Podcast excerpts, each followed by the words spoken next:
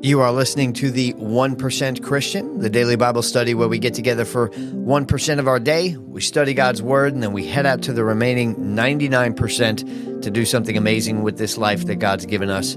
I'm Pastor Jay D'Ambrosio with Sound of Heaven Church in Deer Park, New York. I invite you to check us out at soh.church. And while you're there, download our free mobile app. There's a digital Bible on there, there's all of our teachings, there's an online forum and community that you can be a part of. It's a great resource to have in your pocket.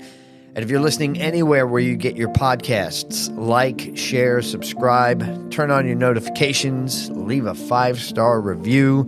All of that helps out big time. Uh, if you can, leave a nice message, right? I think Apple Music allows that. Uh, well, I know Apple Music allows that because we've gotten some good ones lately. Um, some of the other platforms might as well, but that is extremely helpful because people read that, right? And we've said it before. They decide whether or not it is a going to be a good use of their time to get started. And what we typically see is that once somebody starts listening to this uh, program, they continue. And we are continuing today through Matthew. We are in uh, chapter 26, and we are at the tail end of the gospel. Moving forward, we just got out of the Garden of Gethsemane and just to recap there, if you remember, Gethsemane means olive press, which is pretty powerful when you think about it, because this is the place where Jesus went to after the Last Supper. And he went there to pray. He really went there to prepare himself and strengthen himself. And we can really see that if Jesus needed to do this, what about you and I? right? so often we want to go ahead and go on our own strength, and it's almost like we're playing out there injured every day. But what if we just took some time to get with the Father like Jesus did? And what Jesus also did was he got vulnerable before the Father. We see him in anguish as he's thinking about the horrors that he would face going forward. And he gets down on his face, and, and in scripture it tells us that he actually sweated blood during this time. And it was must have been just so so intense, but what were the disciples doing? They're sleeping during this time. And Jesus gets up and goes and finds them sleeping and he says, "Can't you just wait for me? Can't you just wait an hour?" He says, "Get up and pray." Goes back again. But we see every time Jesus goes back to the Father, he, he gets strengthened.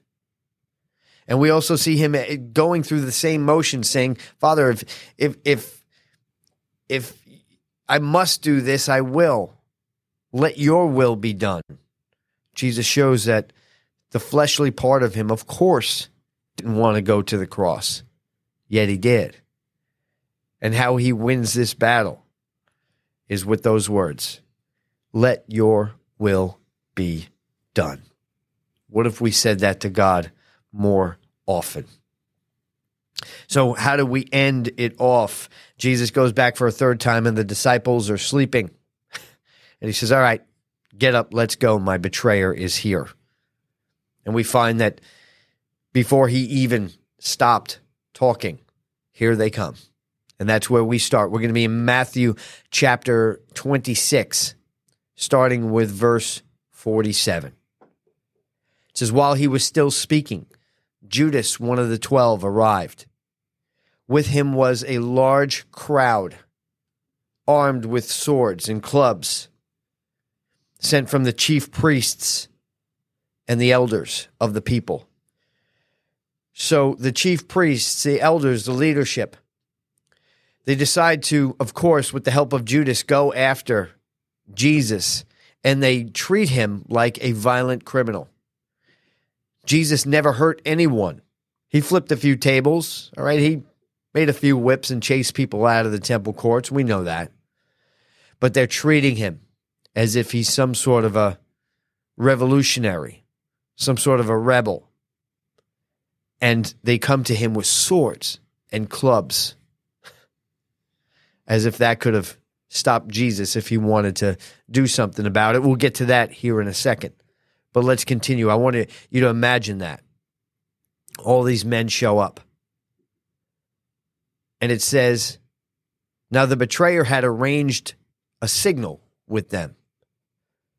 The one I kiss is the man. Arrest him. Going at once to Jesus, Judas said, Greetings, Rabbi, and kissed him. Now, you want to talk about adding insult to injury here. In Jewish culture, it was very common to greet someone with a kiss. It was a expression of respect. It was an expression of friendship. It was a, an expression of affection. It was something you would always do when you came up to a rabbi or a teacher in this way. And that's exactly what Judas does.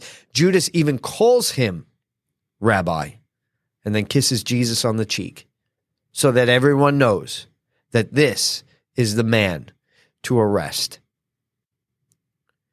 So, how does Jesus respond? Judas, how dare you? I can't believe that you did this. No. Judas, you wait. You wait. You're going to get yours. No.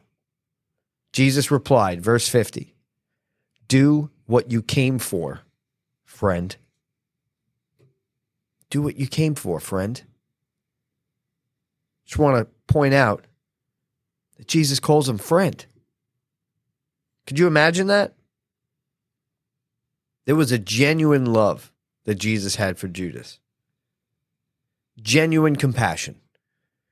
And I'm certain also genuine sorrow that this man that he poured into for the better part of three years, whom he trusted the finances to, was doing exactly what he did, betraying him. What's also really powerful about this interaction this statement do what you came for, friend. Jesus, even though he is surrounded, even though he is physically outnumbered, he is still giving permission. It says, do what you came to do. Even now, Jesus is permitting to let Judas and them arrest him. And we should always remember that. That this was something that the Savior did willfully. This is something that the Savior allowed to happen.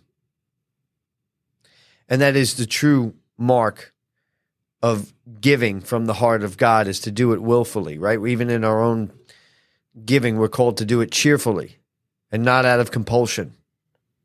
Jesus allowed all this in one of the greatest exhibitions of love.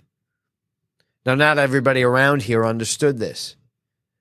See what happens next. Things get really heated now. It says, Then the men stepped forward and seized Jesus and arrested him. With that, one of Jesus' companions reached for his sword, drew it, and struck the servant of the high priest, cutting off his ear. Now we get a better understanding of exactly what happened here in some of the other gospels. In John, we know that this follower is Peter. For whatever reason, Matthew doesn't mention Peter's name. Not so sure why. We'll never know. But Peter takes out his sword and strikes one of the servants of the high priest on the ear. And we also know from the other gospels that the man whose ear was struck, his name was Malchus. Interesting, Malchus means king, yet this man was a servant. And church tradition holds that Malchus went on and has this amazing conversion and and goes and you know does uh, all these amazing things. If you read the apocryphal books, it talks about this. Now, I will say that I believe with every fiber of my being that Jesus can do that. Right? We see Paul, who was a murderer of Christians, right? The almost the well, write the majority of the New Testament. We can give countless stories. You can think about your own life and where Jesus has brought you from. So, is that absolutely possible? Absolutely. And I love the story. I love the theory. It's not something I ever teach as fact because we just don't know. There's not historical record around this. And I've been accused of being a wet blanket in Christianity because of that. But, you know, people like to give complete sermons on these things and it's just not it's just not scripture. It's just not canon. You know, I'm sola scriptura. If it's in the Bible, I will teach it that way. But I I I would like to believe that Malchus changed his entire life. But I digress.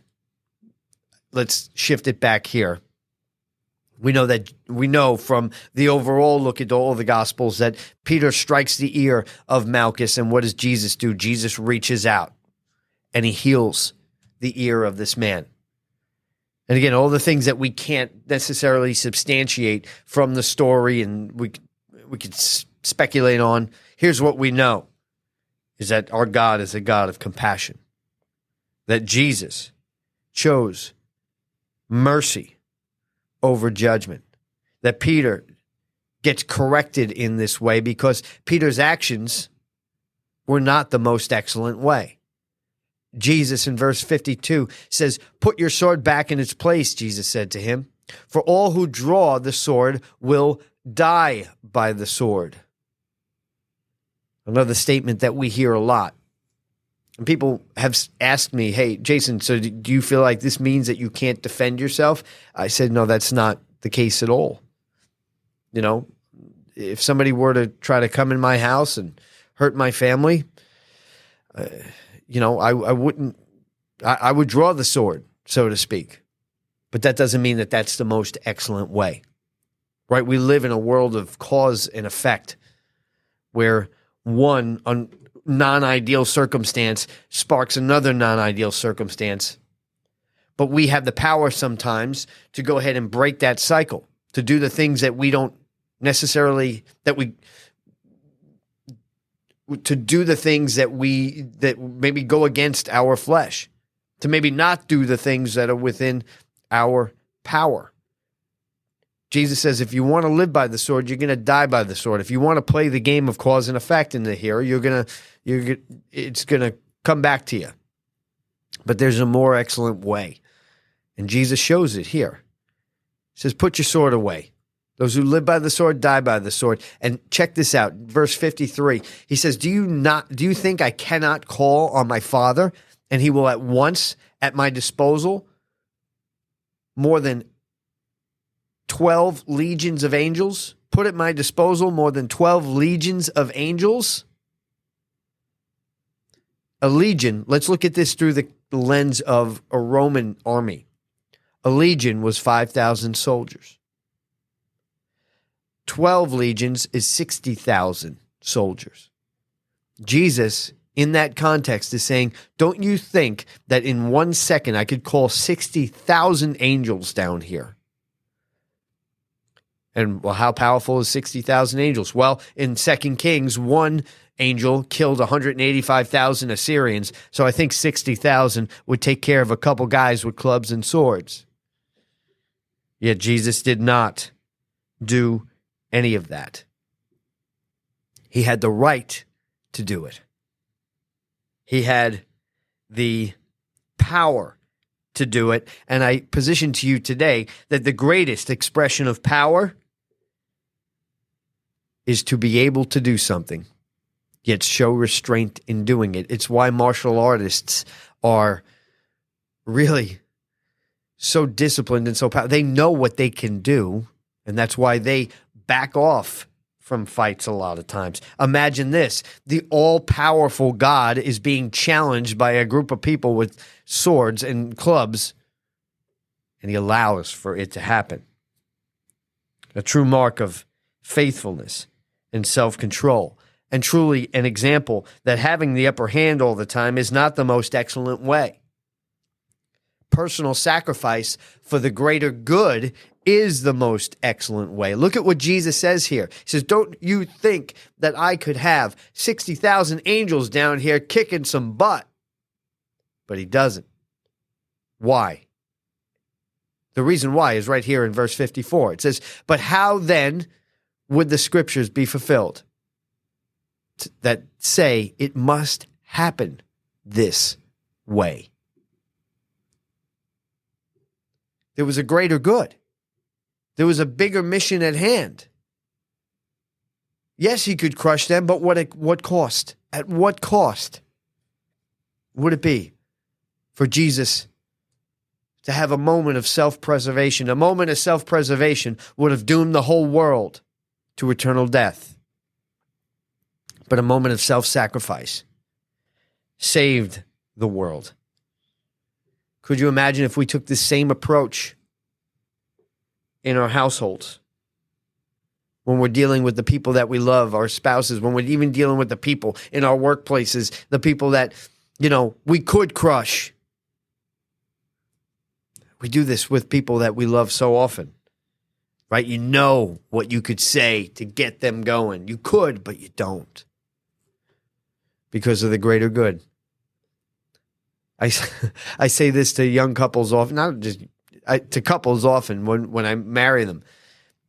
They say, you know, hey, can you give us some advice? You're married now 16 years, which is a greater testament to how awesome my wife is. Put up with me for 16 years. I say sometimes you got to ask the question do I want to be right or do I want to be married? And I, I say that to a lot of people. I know my other one is it's not 50 50, it's 100 100. Right? That's what makes it work. I could crush you, but I won't. That was Jesus' posture. I know how to hurt you. I know how to end all of this, but I won't. Because temporary self preservation, having the upper hand, even in the face of being wronged, is not always the most excellent way. Mercy, sacrifice, forgiveness, this is the most excellent way to love you in spite of. And I think back to Second Corinthians 13, I'm sorry, First Corinthians 13, where Paul lays out what love actually is. Verse 4, it starts Love is patient, love is kind. It is not jealous. It does not brag. It is not arrogant. It doesn't act becomingly. It doesn't seek its own. It's not easily provoked. It does not keep a record of wrongs. Doesn't rejoice in unrighteousness, but rejoices with truth.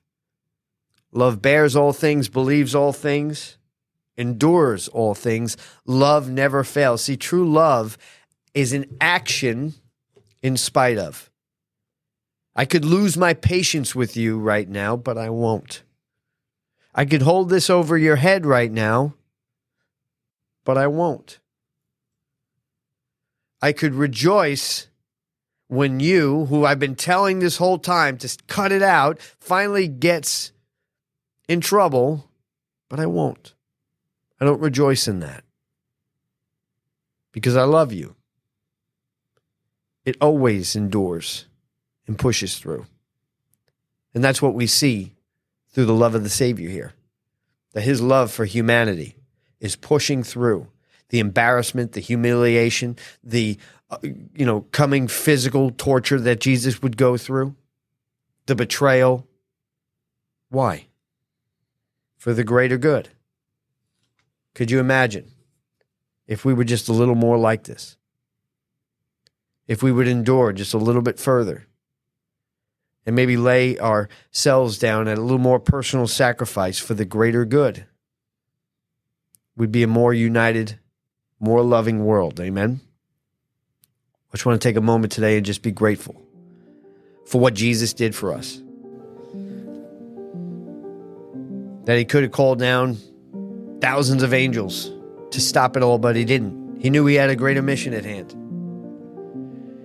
And how many of us are here, still breathing today, still with a plan and a purpose for our life today, even though we've done things where, hey, we would have cut ourselves off? God never will. He'll never leave you nor forsake you. And that's something to be grateful for today. Let's pray. Father God, in the mighty name of Jesus, we want to be more like you. Help us to show restraint for the greater good in our life to be able to love like you and to choose a more excellent way. In Jesus' mighty name we pray. I'm Pastor Jay D'Ambrosio, Sound of Heaven Church, Deer Park, New York. Check us out, soh.church. This is the 1% Christian. Get together. 100 starts with one. Now go out and do something amazing for Christ's sake. I love you guys. I'll see you tomorrow as we continue Matthew chapter 26.